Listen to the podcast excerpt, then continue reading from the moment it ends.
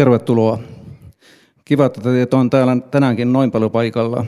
Tämä on anketa aikaa ja mekin käytimme tämän puoli tuntia ennen tätä tilaisuutta ihan valittamiseen, mutta tänään, tänään tota, ollaan hyvillä fiiliksillä siitäkin huolimatta, että toinen vieras Niina Mero ei päässyt paikalle, mutta onneksi hän pääsi etänä. Eli meillä on tänään aiheena romantiikka ja kaksi huippukirjailijaa.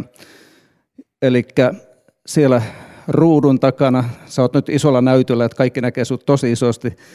Niina Mero, joka, jolta on ilmestynyt juuri tämmöinen romanssin sankari, niminen romaani, hänen toinen romaaninsa, ja hän on myös tutkija.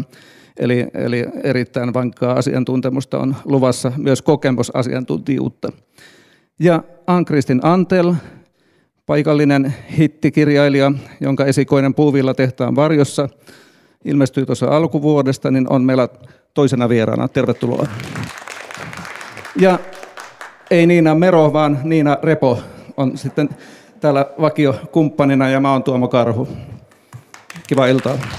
Joo, mä ajattelin, kun Tuomo sanoi, että hän on puoli tuntia käyttänyt itkemällä, niin se olisi kuulostanut musta ihan hyvältä. Siltä, se on dramaattisempaa. Ehkä se olisi sopinut paremmin tähän teemaan. Ei, totta. Toinen valittaa toinen itkee. Avioliiton kuva. No niin, tervetuloa ihanat, ihanat vieraamme. Ja me ollaan päätetty aloittaa kysymällä Niinalta ensin ja sitten Ann-Kristiin jatkaa, että kun me tulimme puhumaan romanttis, romantiikasta kirjallisuudesta, romanttisesta kirjallisuudesta, niin mistä me tultiin puhumaan? Tämmöinen pieni tietoisku. Joo, no siis tuohon oikeastaan on mun väitöskirjan aihe, että mä en nyt vielä pysty antamaan sulle sellaista täydellistä vastausta tähän, kun se mun väikkäri ei vielä valitettavasti ole valmis. Mutta tota, jos nyt lähdetään ihan siitä lajimääritelmästä, niin romantiikalle yleensä annetaan kaksi määrettä, ja ne on keskeinen rakkaustarina ja onnellinen loppu. Eli jos teoksesta löytyy nämä molemmat, niin silloin voidaan tulkita, että kyseessä on romanttinen viihdekirja. Ja tota, se onnellinen loppuhan on muuttunut aikojen saatossa aika paljon, että enää esimerkiksi ei tarvitse päästä naimisiin siinä kirjan aikana, että ihan riittää sellainen, että lukijalle jää käsitys, että henkilöille käy hyvin siinä lopussa. Ja, tota, ja sitten se keskeinen rakkaustarina tietysti, että, että joku on kirjoittanut siitä, että jos kirjassa on useampi jännite, niin sitten jos se viimeinen ratkeava jännite liittyy siihen rakkaustarinaan, niin silloin genremääritelmäksi tulee se romanttinen viihdekirja. Mutta sehän on hirveän laaja määritelmä, kun näitä ajattelee, että, että sinne alle mahtuu kyllä todella monenlaista kirjallisuutta ja moni äänistä ja, ja monen tasosta kirjallisuutta, että sinne mahtuu kyllä paljon kaikenlaista. Hyvä, Ann-Kristiin, mitäs jatkaisit tästä? No ei tuohon oikein sinänsä ole paljon lisättävää, mutta just tuohon menasin tarttua, että, että missä se raja menee, että mitä, mikä on romantiikkaa, että kyllähän sitä just kirjastossakin näkee, niin on hyvin monen tyyppistä, että on sen alla niin on chick littiä, mikä on tämmöistä – että on päähenkilö on nuori, ehkä kolmekymppinen ja se tapahtuu jossakin metropoleissa se tarina. Sitten on tämmöistä spefiromantiikkaa, missä on vampyyre, vampyyreitä mukana. Sitten voi olla myös tota, romanttista jännityskirjallisuutta ja sitten myös historiallista romantiikkaa, mitä mä, mä kirjoitan – niin tavallaan missä se menee se raja, että milloin se on romantiikkaa tai milloin se on historiallinen romaani, niin vaikeista on määritellä. Tota, mennään noihin määrittelyihin vielä vähän ajan kuluttua pitemmälle, koska tämä on todella mielenkiintoista ja mäkin olen huomannut sen saman, että, että kun lukee äh, dekkareita, trillereitä, mitä ikinä, ikinä niin niissä usein on kuitenkin tämä rakkauskuvio aika, aika semmoinen äh, romanttinen, suoraan romanttisesta kirjallisuudesta. Mutta jos vielä mennään noihin ihan teidän kirjoihinne ja lähdetään ihan muinaisesta roomalaisesta, että miten sun kirja lähti syntymään? Oliko sulla, oletko sä niin romanttisen kirjallisuuden ystävä vuodesta X ja aina, koko elämäsi haaveillut romanttisen romaanin kirjoittamisesta vai miten tämä tapahtuu? No tota, mä en ole koskaan haaveillut, että musta tulisi kirjailija – ja jos olisin nähnyt itteni ennustajan lasipallossa viisi vuotta sitten, niin olisi ollut tosi hämmästynyt tästä, että ne jos näkisi itseni nyt. Mutta, tuota, mutta se on totta, että mä olen lukenut just nimenomaan historiallista romantiikkaa ihan teini-ikäisestä asti ja, ja se on ollut semmoinen, mistä mä nautin todella paljon. Ja miksi mä luen sitä, niin on se, että sen avulla pääsee just pois tästä nykyhetkestä ja ihan toisiin maailmoihin. Ja, ja kyllä mulla on tärkeä se historia, just varsinkin sen takia, että silloin on ollut ihan erilaiset säännöt ja lait ja ihmisten tavat. Ja mua kiinnostaa, että miten ihmiset on toiminut silloin, että, että ne lait ja säännöt on rajoittanut niiden kaikkea elämää. Ja se on hyvin toisenlaista, miten meidän elämä nyt ja kyllä minua kiinnostaa myös se romantiikka siinä tai se romanssi, ne ihmissuhteet, että saavatko he toisensa siinä lopussa. Mä kysyn heti sulta lisäkysymyksen, Ann-Kristiin. Sulla on meidän kannalta, meidän kaikkien turkulaisten kannalta aivan hillittömän kiehtova teos tämä Puuvila-tehtaan varjossa, koska se sijoittuu tuohon meille tuttuun puistoon, jonka nimeä me ei varmaan muuten kaikki, kaikki edes hahmoteta, mutta tuohon Aurajoen varrelle siinä on ollut siis tällainen tehdas ja sitten Parkerin äh, suku täällä seikkailee kirjassasi ja Parkerin tehdas tuolta on meille hyvin tuttu. Koroisilla ollaan. Ollaan siis Turussa tässä ihan niin kuin keskustan liepeillä monestutuspaikas. Ja mä haluaisin ihan vielä tarkentaa tämän kyseisen kirjan löytymisen. Eli mistä sä löysit tämän kyseisen kirjan tarinan? Joo, no se, se muuten unohtukin sanoa, tuossa piti jatkaa tuohon kysymykseen. Niin en tosiaan haaveillut, että mä kirjoittaisin kirjaa, mutta sitten mä näin noin kymmenen vuotta sitten unen, mikä tapahtui 1800-luvun Australiassa. Ja mä heräsin siitä sillä lailla, että mä muistin aika hyvin ja heti mä ajattelin, että tästä saisi hyvän kirjan. Mutta mä en tehnyt sille idealle mitään, mutta se jäi päähän pitkäksi aikaa ja sitten mulla on semmoinen tapa, että mä iltasin aina – kirjoitan päässäni tarinoita, koska sillä saa kaikki maalliset murheet pois mielestä. Niin mä jatkoin sen unen ideaa päässä. Ja sitten tota, pääsin 2017 Turun kaupungin kirjaston, missä mä oon töissä, niin digitointiprojektiin töihin, missä digitoitiin 1800-luvun Turkua koskevia aineistoja. Ja sitten mä sain sen älyväläyksen, että mä yhdistänkin sen unen idean tähän 1800-luvun Turun aineistoon. Että mulla oli se idea ja päähenkilöt jo valmiina siitä unesta ja sitten mä sain sen tausta-aineiston ja faktan sieltä meidän kirjaston kellareista. Mun täytyy sanoa, että äh, sä kerroit tämän meille aikaisemmin tuolla meidän lehtihaastattelussa ja mä silloin ajattelin, että mä oon kateellinen tuommoiselle ihmiselle, jolla on noin hyvin perusteellisia ja yksityiskohtaisia unia, tai ainakin, että sä muistat ne, mä en ainakaan muista ikinä mitään mun unia, ja on yksi kollega, joka, joka on ihan samanlainen, joka kertoo jatkuvasti jotain unia, jotka, jotka on todella monivaiheisia ja mielenkiintoisia, että ei voi olla kateellinen. Mutta miten Niina siellä etänä, tuliko sullakin unessa tämä sun toinen romani? No ei ihan suoranaisesti, mutta kyllä siinäkin niin kuin alitajunnasta pulputti asioita, että et oikeastaan mulla se kävi silleen, että siinä kun mun esikoisromaanin englantilaisen romanssin viimeisiä editointeja tehtiin siinä ennen taittoa ja, ja olisi pitänyt keskittyä siihen pilkuviilaamiseen ja siihen brittiläiseen runouteen ja viktoriaaniseen aikaan ja tällaiseen kaikkeen, niin jostain syystä mun päässä alkaa puhua brittiläinen SAS-joukkojen sotilas, jolloin on kauheasti niitä sotajuttuja ja siitä äänestä tuntuu, että siitä ei pääse eroon muuten kuin kirjoittamalla ylös niitä sen sotajuttuja. Et hyvin, hyvin tälleen niin kuin orgaanisesti se munkin kirja kyllä lähti liikkeelle. Ja, ja sitten huomasin, että mitä enemmän sit itse alkoi tehdä taustatyötä ja vähän tutkii enemmän sitä erikoisjoukkotoimintaa ja muuta, niin sitä enemmän Ben alkoi sit myös puhua. Ja sitä tarinaa alkoikin tulla sit niin paljon, että, että se alkoi vaikuttaa siltä, että tästähän saa ihan kokonaisen romaanin sitten aikaiseksi. Milloin se Ben kertoo olevansa romanssin sankari? Eli tie, tiesitkö sä, minkälainen herra siellä puhuu sulle vai, vai kirjailijana päätitkö, että hän on myös vähän, vähän sitten tämä romanssin sankari? No tuota, kyllä se sitten ehkä siinä prosessissa tapahtuu, että tuota, et mä en ehkä lähtenyt kirjoittamaan romanssia tästä sitten kuitenkaan alun perin. Et mä halusin vaan ne sen sotajutut ylös ja, ja sitten lähteä niinku tutkimaan Beniä henkilönä, että minkälainen kirja siitä rakentuu.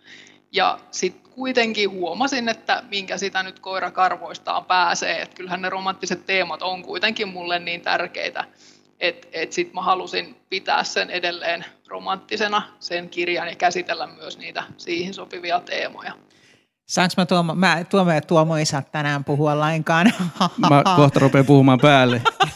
mä haluan vielä Niinalle sanoa, kato, kun mäkin, mä, mulla on niinku semmoinen kaukokaipuu sinne Englantiin ja mä kateellisena luin jostain sun lehtiutusta, että sä nimenomaan lähdit kirjoittaa sitä e-, esikoisteostas jossa oli tota englanti ikään kuin vielä voimakkaasti läsnä, niin sen takia, että sä halusit viettää aikaa englantilaisessa puutarhassa. Tän hienompaa lähtökohtaa kirjalle harvoin kuulee.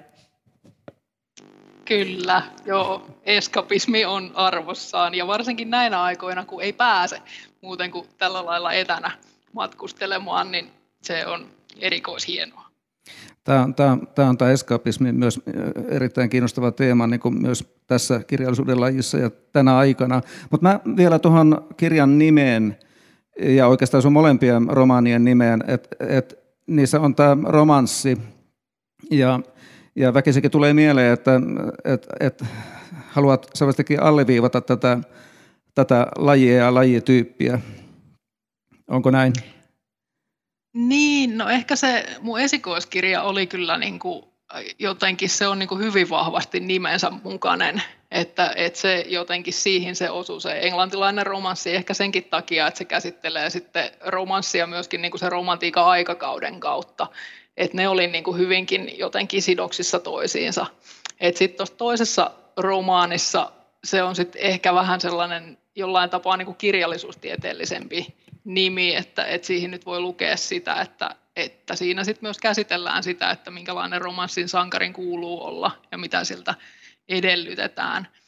Mutta en, mä, niin, mä oon joskus miettinyt sitä, että, että tavallaan nimen pitäisi kertoa lukijalle vähän, että mitä se tulee saamaan, mutta tota, en mä nyt itsekään ole ihan sata varma, että kuinka hyvin se täsmää tuossa, varsinkaan tuossa mun toisessa romaanissa siihen, mitä sitten loppujen lopuksi lukija saa. Että onko se vähän liian yksioikoinen kuitenkin. Joo, me, me hänen tota, Niina, Niinan kirjassa, jos ette ole kaikki vielä sitä lukeneet, niin on hyvin mielenkiintoinen päähenkilö. Siellä on siis romanssin sankari on miespäähenkilö, eli tosiaan Ben, Ben on siellä päähenkilönä ja se on näissä romansseissa harvinaista herkkua saada miehen näkökulmaa. Mutta mä tähän nimiasiaan heti puutun nyt sitten Ann-Kristinen äh, kirjan kanssa, eli Puuvilla tehtaan varjossa on hieno nimi. Mistä sä sen otit? Mihin se viittaa ehkä? No se oli oikeastaan ihan työnimi, kun piti keksiä joku, joku nimi äh, käsikirjoitukselle, että sai sen tallennettua ja sitten vaan laitoin sen siihen. Ja usein monessa kohtaa jää niin, että se työnimestä tulee varsinainen nimi. Usein lapsillekin käy niin. niin tota, mutta sitten onhan tässä yhtymäkohtaa tuohon Pekkalan tehtaan varjossa, joka kuvaa 1930-luvun tehdastyöläisen elämää, mutta tässä ei kuvatakaan tehdastyöläisten elämää, vaan tässä kuvataan sitä tehdasta ja tehdassukua ja, ja myös se, että minkälaisen varjon se jättää ää, siihen, niihin ihmisiin, jotka ää, elää siinä suvussa ja myös on sen suvun niin kuin, vaikutusvallan piirissä. Joo, kyllä. Se tulee kyllä ihan hienosti, hienosti ikään kuin se rinnastus ja se on todella herkullinen. Puuvilla tehtaan varjossa. Ja sun tästä matkasta vielä. Mua kiinnosti kovasti molempien teidän kohdalla aineisto, mitä te olette joutuneet ja saaneet käydä läpi kirjaa tehdessä ne. Ja sä Ann-Kristiin kerroit, että digitoit siellä Turun ö, kaupunginkirjastolla tällaisia aineistoja, niin törmäsitkö tähän tehtaaseen itse asiassa siellä?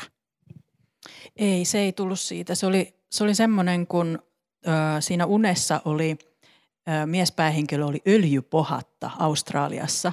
Ja en mä edes tiedä, onko siellä öljypohattoja, mutta siinä unessa oli. Ja sitten mä mietin, että mikä voisi olla sitten vastaava tämmöinen vähän niin kuin öykkäri täällä Turussa. Ja sitten mun tuli mieleen toi Parkerin puuvilla tehdas, koska mä olin aikaisemmin – Förin ylittänyt ja ihmetellyt sitä Parkerin te- puistoa ja ottanut selvää, että täällä on ollut Parkerin puuvilla tehdas. Ja, ja tota, sitten mä keksin, että kun selvisi, että tämä John Barker, joka on tullut Turkuun 1840-luvulla, niin hän kuoli lapsettomana. Niin sitten mä ajattelin, että mitäs jos hänellä olisikin ollut poika, niin se, hänestä tuli sitten tämä öljypohatta, unen öljypohatta. Mahtavaa. Joo, kyllä mäkin näitä unia tässä kadehdin ihan koko ajan.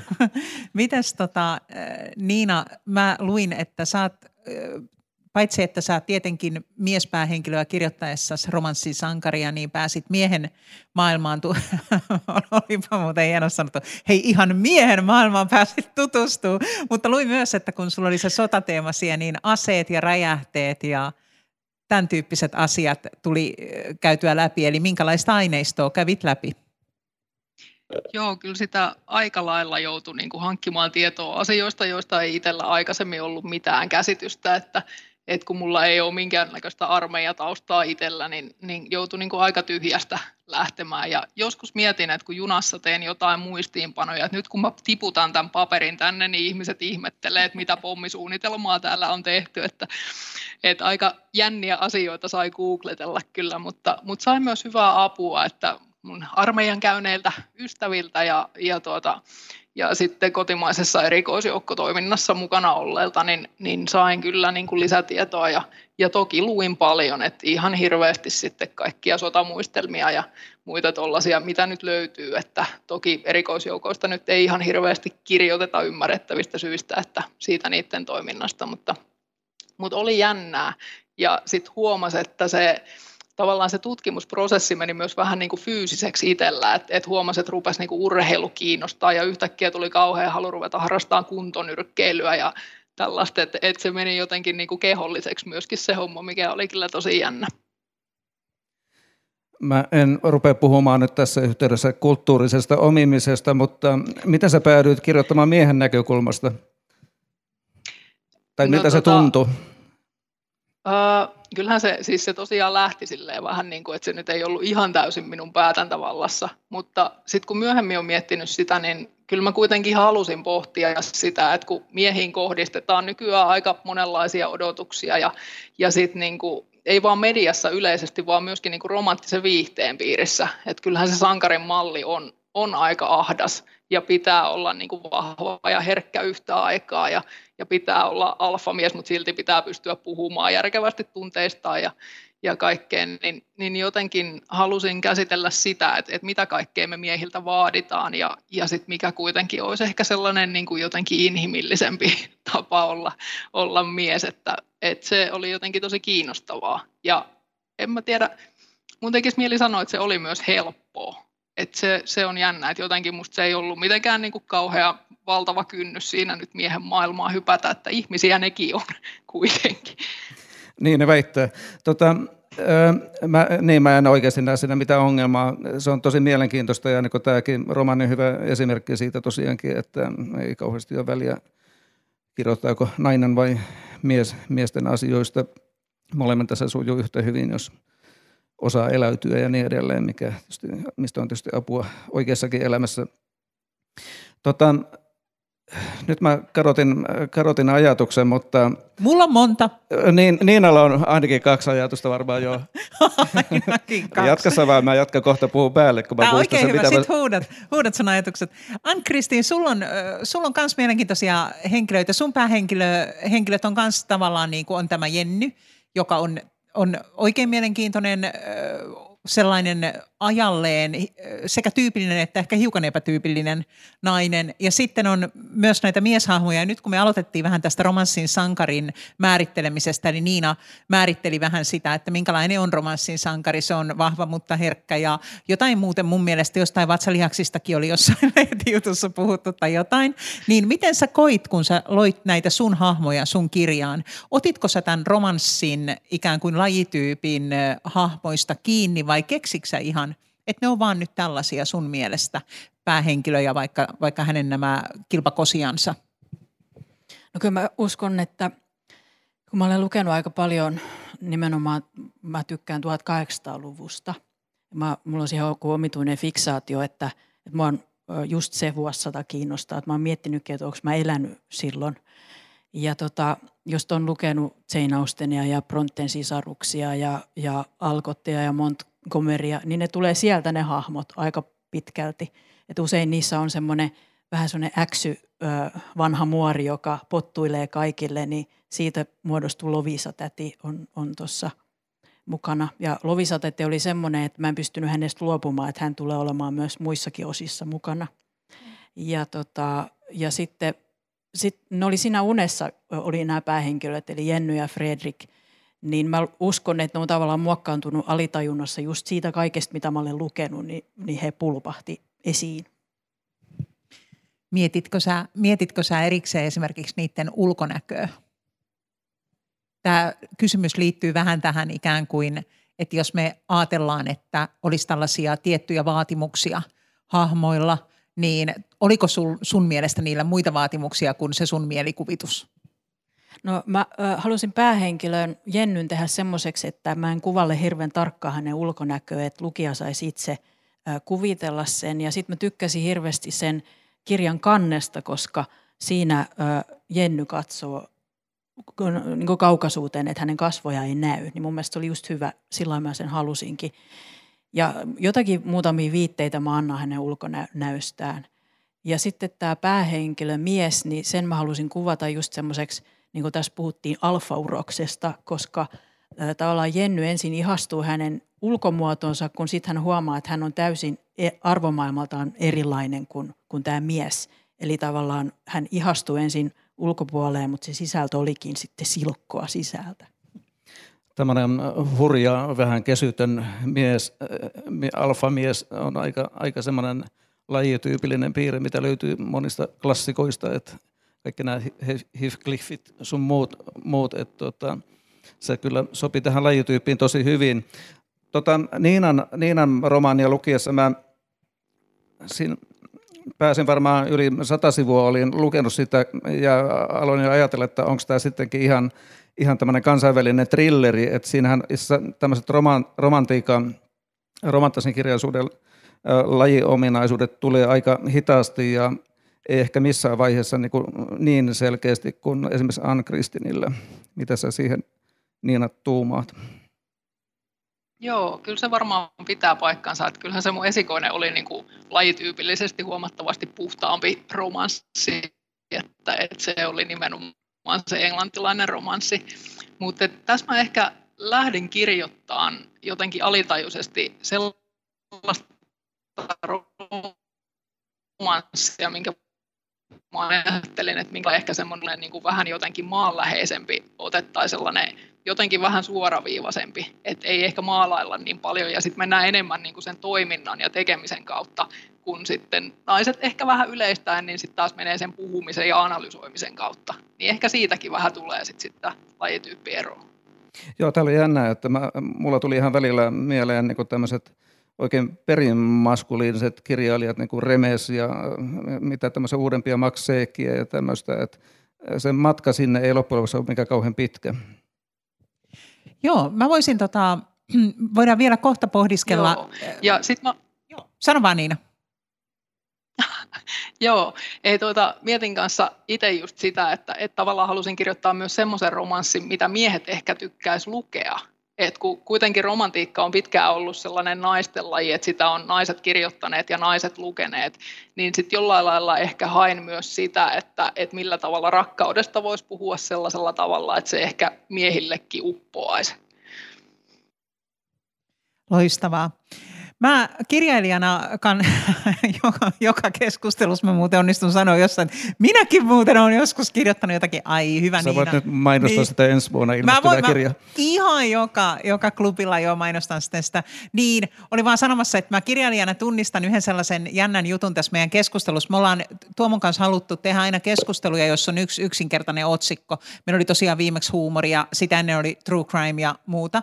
Niin miltä teistä ylipäätään tuntuu nyt, että että me täällä keskustellaan aika tiukasti kuitenkin, ollaan tähän asti koko ajan johdateltu sanan romanttinen kirjallisuus äärelle teidät. Oletteko te silloin, kun te kirjoititte niitä, niin oikeasti ajatelleet, Niina ehkä, mutta miten San Kristiin ja oletko Niinakaan ajatellut, että te kirjoitatte romanttista kirjallisuutta?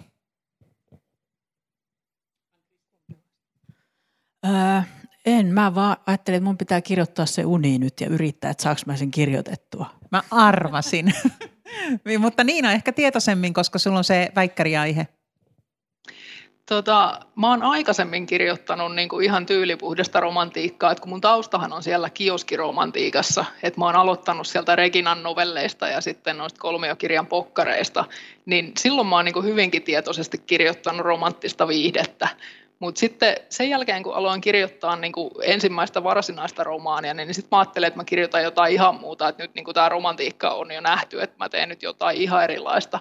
Mutta jotenkin se niin kuin veri vetää sinne sitten kuitenkin. Ja jollain lailla just ne teemat, mitä haluaa käsitellä, niin ne on sitten sellaisia, että ne toimii siellä romanttisen viihteen alla. Mutta tota, se oli hauska, kun sanoit siitä niin kuin jännäri- tai thrillerifiiliksestä, koska just tuota tokaa romaania tehdessä, niin siinä ehkä sen niin kuin romantiikka-aspekti jotenkin jäi itselläkin taka-alalle, että se henkilö veti enemmän semmoiseen niin toiminnalliseen tyyppiin, mutta sitten edelleen huomasi, että tuli mukana ne romanttisen kirjallisuuden teemat, mitä sitten kuitenkin halusi vielä käsitellä. Mä, mä kuitenkin näin jotenkin, että noissa sun kirjan nimissä, kun tulee tämä romanssi toistuu, niin mä näin jotenkin semmoista asennetta, että mua ei hävetä yhtään niin tämä lajityyppi. sä oot joskus aikaisemmin puhunut, puhunut siitä jossakin yhteydessä, että sua joskus ennen, ennen vanhaan hävetti, kun sulta kysyttiin, että mitä sä kirjoitat, ja että se kesti aikansa, että sä tavallaan niin kuin, totesit sen, että tässä lajissa ei ole mitään hävettävää päinvastoin. Kyllä, joo, ja mä vähän niin kuin kyllästyin siihen häpeämiseen jossain vaiheessa, että, että nyt on tavallaan niin kuin ottanut sen lajin omakseen ja, ja jotenkin on sit myös tehnyt paljon töitä sen eteen, että sitä ei tarvitse enää hävetä, koska se nyt on ihan yhtä laadukas kirjallisuuden laji kuin mikä tahansa muukin. Joo, ja mehän ollaan kansaa, joka rakastaa lukea, lukea tällaisia vaikka Kaari Utriota tai tai sitten hietamiestä tai, tai tämän tyyppisiä kirjailijoita, joilla on paljonkin tämän tyyppistä kirjallisuutta ollut tarjolla. Ja nyt sitten Ann-Kristinelle, mä arvasin, että sä et ajatellut sitä ro- romanttisena kirjana. Onko sulle siitä itse asiassa, minkälaisia määritelmiä on tullut? Se on historiallinen romaani, eikö niin? No ei. No niin, mahtavaa. Mikä se siis on? Siis mulla oli just, kun tota, mä luin ohjeita, että miten kannattaa lähestyä kustantajaa, niin siinä neuvottiin, että kirjoittakaa sähköpostin otsikkoon heti se, että mikä, mitä lajityyppiä se on. Niin mä kirjoitin siihen, että historiallista romantiikkaa 1800-luvun Turusta. Ja sitten mua huvitti, että se, koko se lause tuli sitten tuon kirjan takakanteen. Että tota, mun mielestä ei sitä pidä mitenkään lähteä hautaamaan, että sehän just siinä on se juju, se romantiikka. Loistavaa. Loistavaa. Ja sitten kuitenkin kun ajatellaan, että päästään tällaiseen, mitä me Tuomon kanssa tuossa vähän etukäteen juteltiin, että on aika kiinnostavaa. Sulla on hyvin voimakkaasti kirja, joka, jos on faktaa ja fiktiota. Niin minkälainen haaste se sulle tämän kirjan kohdalla oli? Faktan ja fiktion sekoittaminen, oliko haaste lainkaan vai antoiko uni vastaukset? No joo, no alussa mä en yhtään edes ajatellut, että kukaan julkaisee sitä kirjaa, niin se antoi tosi kivat vapaudet, että mähän heittelin sinne ihmisiä, jotka ei ole oikeasti elänyt siihen aikaan, vaan ne on elänyt paljon aikaisemmin. Ja mä ajattelin, että mitä se haittaa, että tämä on niin mahtava tyyppi, niin mä halusin ottaa sen siihen mukaan.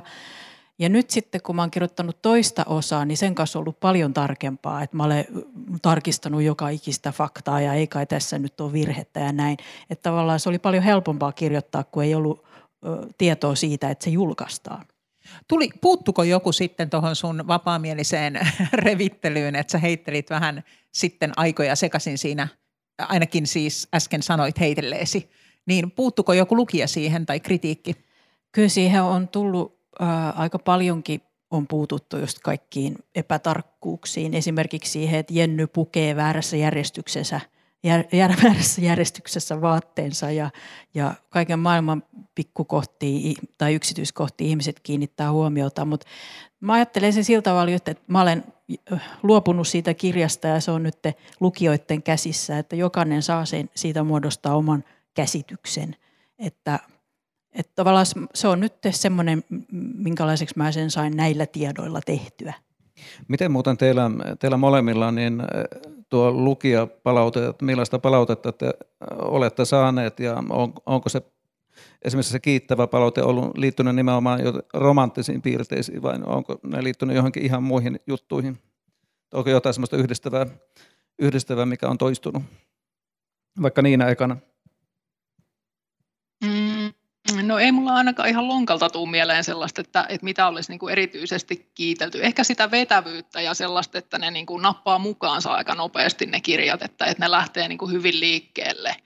Ja tota, ehkä se on enemmän niin kuin siihen liittynyt kuin varsinaisesti siihen romanttisuuteen sitten.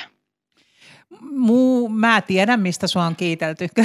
sua on kiitelty, että sä oot tehnyt, tota, uudistanut, uudistanut niin kuin niitä kuvioita. Eli, eli mun mielestä siihen toistuu, mä luin montakin itse asiassa, aika montakin tekstiä sun kirjaan liittyen, niin ö, oli kiitelty, että sä oot osannut tehdä persoonallisia tämän roma, romanssilajityypin sisällä kuitenkin olevia hahmoja. Teikö sä tosiaan, kyllä mielestäni teit niitä ihan tarkoituksella, mutta ö, kuinka tietoisesti? Ne ehkä nousee enemmän siitä, että kun itse kuitenkin lukenut tosi paljon romantiikkaa, niin sitten tulee vähän semmoinen niin kyllästyminen siis, tai niin kuin täyttyminen tietyllä tavalla, että kun on nähnyt ne samat kuviot niin moneen kertaan, niin sitten ne rupeaa vähän tökkiä jo itsellä ja tulee sellainen, että haluaa itse tehdä jotain toisin. Että et mä oon tavallaan aika vaativa lukija itse, niin ehkä on sitten kirjoittanut myös sellaista, että mitä olisin itse lukijana tykännyt lukea, mikä olisi jaksanut kiinnostaa. Mistä San Kristiin, mitä sulle on jäänyt näistä kiito- kiitoksista mieleen? Joo, tota, yksi ihana palaute oli semmoiselta, hän itse kirjoitti viestissä, että hän on yli 60 mies ja hän sanoi, että hän ei ole koskaan aikaisemmin lukenut mitään romantiikkaa, mutta hän tarttui tähän kirjaan, koska häntä kiinnosti Turun historia. Ja sitten hän sanoi, että nyt hänestä tuli romantikko, että hän oli aivan ihastunut tähän Jennyyn. Joo, tuo on aika hyvä, hyvä palaute kyllä. Tota, ähm, nyt mä taas karotin se, mitä mä olin kysymässä. Mulla on kuusi, oli se kaksi kysymystä taas. Sulla oli hyvä ajatus. ei, ei, ei, en välttämättä vie sulta, jos sulle nyt tulee se, niin huuda heti ilmoille. Mua kiinnostaa molempien tapauksessa tämmöinen ihana ilmiö, että te olette tutustuneet teidän, teidän tota maailmoihin ja löytäneet lajityyppinne. Ja me, teillä molemmilla on, Niinalla on jo kaksi kirjaa ulkona, joissa osittain samat, samat henkilöt osittain ö, ovat, ovat läsnä. Ja Ankristinen seuraava kirja on tulossa helmikuussa, tiedoksen mm, voitte laittaa kalenteriin. Ja siinä on sitten osittain myös samat henkilöt. Niin minkälaista on kirjoittaa, siis kertokaa siitä tunteesta. Miksi te halusitte jatkaa ikään kuin samojen henkilöiden kanssa vai pakottiko ne henkilöt teidät? Niina voi vaikka vastata ensin. Joo, no tuota, äh, ei se kauhean tietoinen päätös ollut kyllä ainakaan itsellä, että et tavallaan ehkä sitä kautta, että kun Ben nyt sattuu olemaan Dorianin veli, niin sit sitä kautta myöskin sitten Nora ja Dorian sieltä ekasta kirjasta tuli, tuli mukaan tähänkin ja, ja sitten Mikko myös, eli se Noran tatuoija. Ja täytyy sanoa, että Mikko ehkä oli sellainen, että se olisi varmaan tullut niin kuin jossain muodossa johonkin teokseen vielä niin kuin väkisin läpi, että, että se on ollut henkilönä sellainen, mitä on ollut ihan hirveän hauska kirjoittaa, niin, niin se oli kiva, että se, se nousi niin kuin mukaan tähän. Ja ehkä se jollain lailla, että kun on siellä niin kuin ekassa kirjassa jo tutustunut niihin henkilöihin, niin, niin ne tuo semmoista jotain tuttuutta tai jotain, jotain lisää siihen maailmaan sitten kuitenkin. Onko se helpompi kirjoittaa sitten se kakkonen? Tuleeko se nopeammin jotenkin, kun ne on jo tuttuja osittain? No ei ainakaan minun tapauksessa, että kyllä se tokan kirjan kirjoittaminen oli aivan hirveätä. Että se, on niin kuin, se eka kirja oli jotenkin, että kun se tavallaan sen kanssa lähtee siitä tilanteesta, että jos mä en koskaan saa mitään muuta julkaistua, niin ainakin mä saan tänne, että se on sellainen niin kuin sydänverivuodatus se ensimmäinen yleensä. Mutta sitten Tokan kanssa oli jo vähän, itse huomasi ainakin, että, että oli vähän niin kuin odotuksia ja oli vähän niin kuin paineita et sen ensimmäisen vastaanoton jälkeen, niin sitten kirjoittaessa olikin sellainen tunne, että joku on siinä selän takana koko ajan katsomassa, kun kirjoittaa. Et oli, oli selkeästi niin kuin vaikeampi paikka. Mua naurattaa se, kun se Ben, se sotilas on ruvennut sulle puhua. Sä oot varmaan ollut ihan kauhean kiitollinen. Et kiitos, näin, näin kiva hahmo nyt tuli. Vielä Ann-Kristiin, sulla on kans kokemus tästä kakkoskirjasta ja sama, samojen maailmojen ikään kuin kehittelystä. Kerropa oma kokemuksesi. No mä sain sen valmiiksi sen ensimmäisen käsikirjoituksen ja lähetin sitten kustantamoihin ja tiesin, että sitä saattaa joutua odottamaan monta kuukautta ennen kuin tulee mitään vastausta, niin, niin sitten mä olin ihan kuin maani myynyt pari viikkoa, että mitä mä nyt rupean tekemään, kun mä olin jo vuoden kirjoittanut joka päivä sitä, niin sitten oli tullut jo niin elämäntapa, että, että tota, sitten mä keksin, että miten se jatkuu onneksi, että ö, sain jatkaa sitä. Ja Kyllä tosiaan mulla olisi tullut niin ikävä niitä hahmoja, että mä en niin pystynyt luopumaan niistä. Ja sitten tietysti syntyi uusiakin hahmoja. Ja mun mielestä siinä on se hyvä puoli, että nyt kun jatkaa sitä tarinaa, niin kun puhutaan siitä, että onko paperisia henkilöhahmoja, niin nyt ne ei ole enää paperisia, koska mä itse tiedän heidän taustat ja lukijakin tietää heidän taustat. Niin sit, kun sitä tarinaa jatkaa, niin ne saa paljon enemmän syvyyttä ne, ne henkilöhahmot. Mites kävikö sulle tuommoinen klassinen toisen kirjan vaikeus? No mulla oli helppo sinänsä, että sitten tästä ensimmäisen käsikirjoituksen osalta niin kustantamo otti yhteyttä, niin siitä meni vielä vuosi ennen kuin sain kustannussopimuksen. Niin sitten mä olin melkein ehtinyt jo kirjoittaa sen kakkosen, kun se kesti niin kauan se prosessi. Aivan ihana. Rupesiko sulla tämä, eikö tässä seuraavassa kirjassa ottaa Jennyn palvelijan ikään kuin pääosassa? Joo, siinä on sitten tavallaan seuraava sukupolvi. Okei, ja hän rupesi puhumaan sun päässä saman tapaan kuin Niinalla Joo, vai? ja aluksi oikein leveällä Turun murteella. joo, joo, se on hauskaa tuossa nämä murteet myös. Tota, ähm, miten muuten, joko sulla on kolmas romaani sitten tekeillä vai? Joo, siinä kirjoitan kolmatta osaa, niin siinä on menossa sivu 140. Oikeasti? Herra Jumala. Okay. Kateus vaan kasvaa. Heille puhuu Me voidaan toisesta varmaan jo paljastaa kaikki, mutta kolmannesta me ei vielä kerrota kaikki.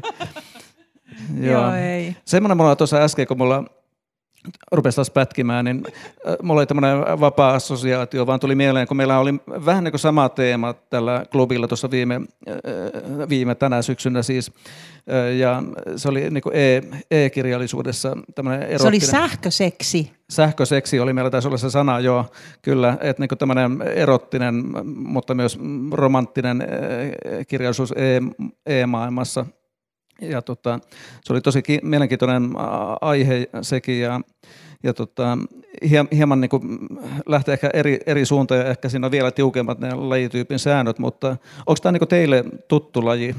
Millään tavalla oletteko lukeneet tai oletteko edes törmänneet tämmöisen? Nimittäin tämä on varsinkin englanninkielisessä maailmassa todella, todella suosittu ja iso ilmiö tällä hetkellä. Mä en ole törmännyt. Onko Niina?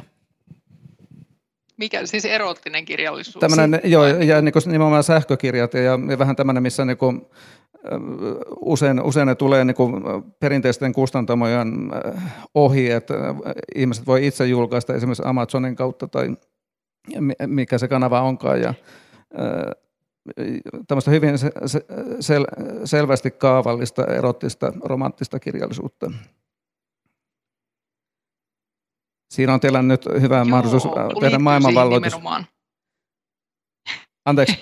Kyllä, ja siis se, se liittyy nimenomaan ehdottomasti siihen romanttisen viihteen niin, niin kuin sarjallisuuteen ja sitten siihen kuutamojen sarjoihin, mitä julkaistaan, vaikka niin kuin Harlekinin sarjatkin, niin niitähän tuotetaan aika sellaiseen niin kuin tarkkaan sapluunaan.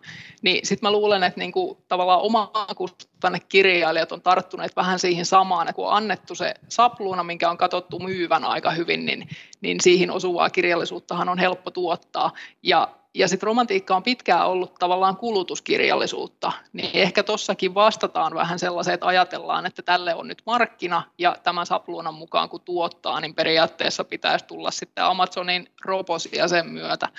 Mutta jos haluaa hyvää romanttista viihdekirjallisuutta kirjoittaa, niin eihän sillä kaavan seuraamisella kauhean pitkälle sitten kuitenkaan pääse.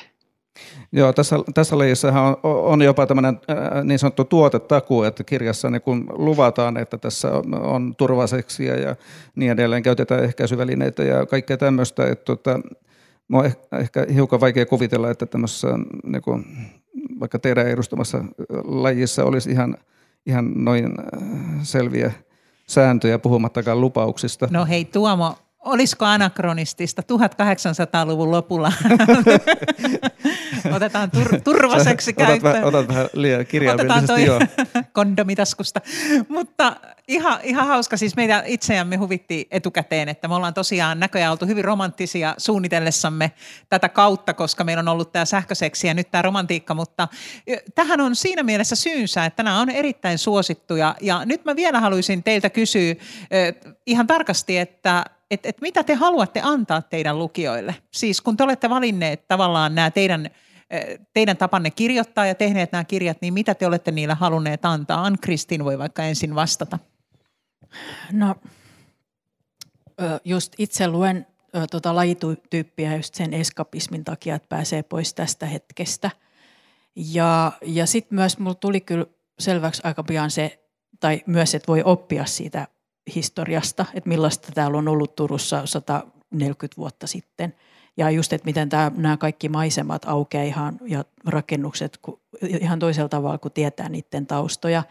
Ja sitten kun mä luin sitä ajankuvaa, niin tuli selväksi Minnakantin merkitys, naisasialiike ja sitten kun puhutaan teollistumisesta, niin että miten se vaikutti työväen, työväestöön ja, ja työväen liikkeeseen ja miten nämä kaikki on yhteiskunnallisesti vaikuttanut siihen asemaan, missä me nyt ollaan tällä hetkellä, niin se oli itsellekin tosi silmiä avaavaa kirjoittaessa.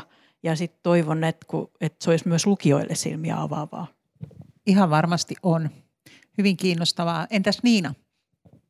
Kyllä mullakin se eskapismi on, että, että haluaa tarjota sellaisen mukaansa tempaava lukukokemuksen.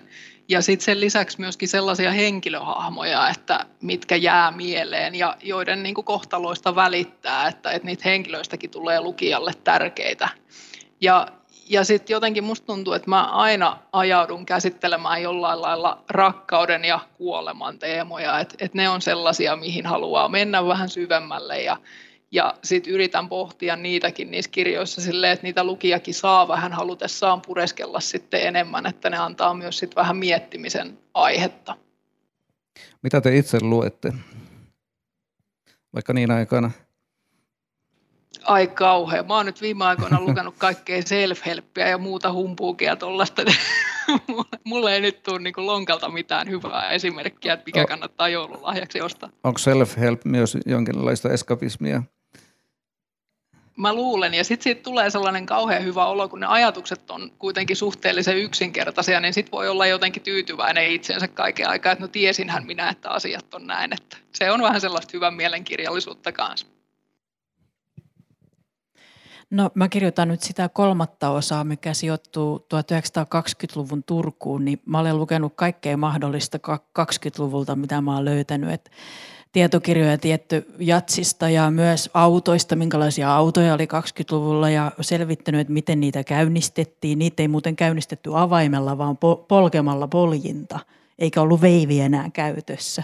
Ja, ja tota, sitten mä olen lukenut 20-luvun kirjallisuutta, että just tota, kultahatun luin juuri ja yrittänyt saa, niin kuin, että mä pääsin sisään siihen aikakauteen. Joo, se onkin, se onkin mahtava ja välillä ihan haastava tehtävä, kun yrittää oikeasti päästä sisään jonnekin. Mun viimeinen kysymys teille on, ja nyt sitten hyvä yleisö, miettikäähän valmiiksi, mitä haluaisitte kirjailijoilta kysyä, niin on tämmöinen, että jos te pystytte yhtäkkiä polkasemaan ääneen yhden sellaisen mahtavan voiton tunteen tai löydön tunteen, kun te olette tehnyt näitä teidän teoksia ja sitten te olette törmännyt johonkin asiaan tai ratkasseet jonkun ongelman, joka on tuntunut aivan huipulta, niin mikä se olisi ollut? Se voi olla ihan minkä kokoinen vaan, ihan pieni tai iso. Kumpi on eka valmis saa sanoa? No mä voin vaikka aloittaa täältä, että mä ehkä keksin tuohon se, että se mun ensimmäisen romaanin loppuratkaisu oli sellainen, että mulla oli kustannussopimus jo siinä vaiheessa, kun ei vielä tiedetty ihan tarkkaan, että miten tämä tulee päättymään. Että se meni aika kalkkiviivoille se, se ratkaisun keksiminen ja että miten, miten ne asiat tulee kaikki siellä sitten laukeamaan siinä lopussa, niin, niin se oli sellainen, että sitten kun se loksahti kohdille ja sen sai rakennettua sieltä alusta asti vielä toimimaan, niin se oli hieno hetki. Hienoa. Entä San Kristiin? No Mulla ei tule mitään yksittäistä mieleen, mutta se just, että kun mä kirjoitin ykkösosan, niin mä en edes kuvitellut, että se jatkuu. Ja sitten se kuitenkin jatkuu. Niin piti miettiä sitä, että miten ne jotkut tietyt asiat, mitä on tapahtunut ykkösosassa, niin miten ne otetaan mukaan siihen kakkoseen ja kolmoseen. Niin sitten mä keksin tässä kolmosessa semmoisen niin, niin hurjan juonen käänteet, että en mä edes tiedä mistä se tuli, niin sitten tuli oikein sellainen hirveä hinku, että mun on pakko päästä kirjoittamaan sitä, että, että toimiiko se oikeasti, että vai onko se liian hurja se, se käänne. Niin se oli oikein semmoinen, että sai semmoisen flow-tilan päälle, että kirjoitti niin yökaudet, että sen saisi niin pois päästä.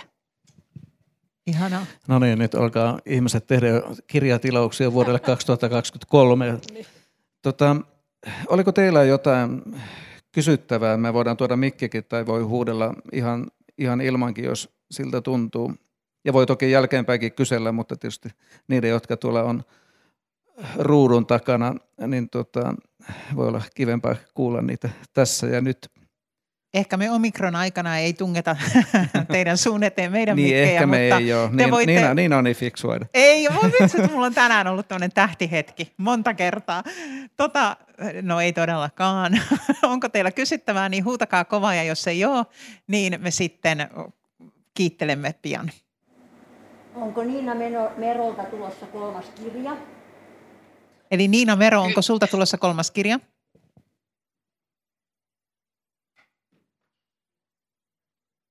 Onko Niina vielä, On siitä allekirjoitettu.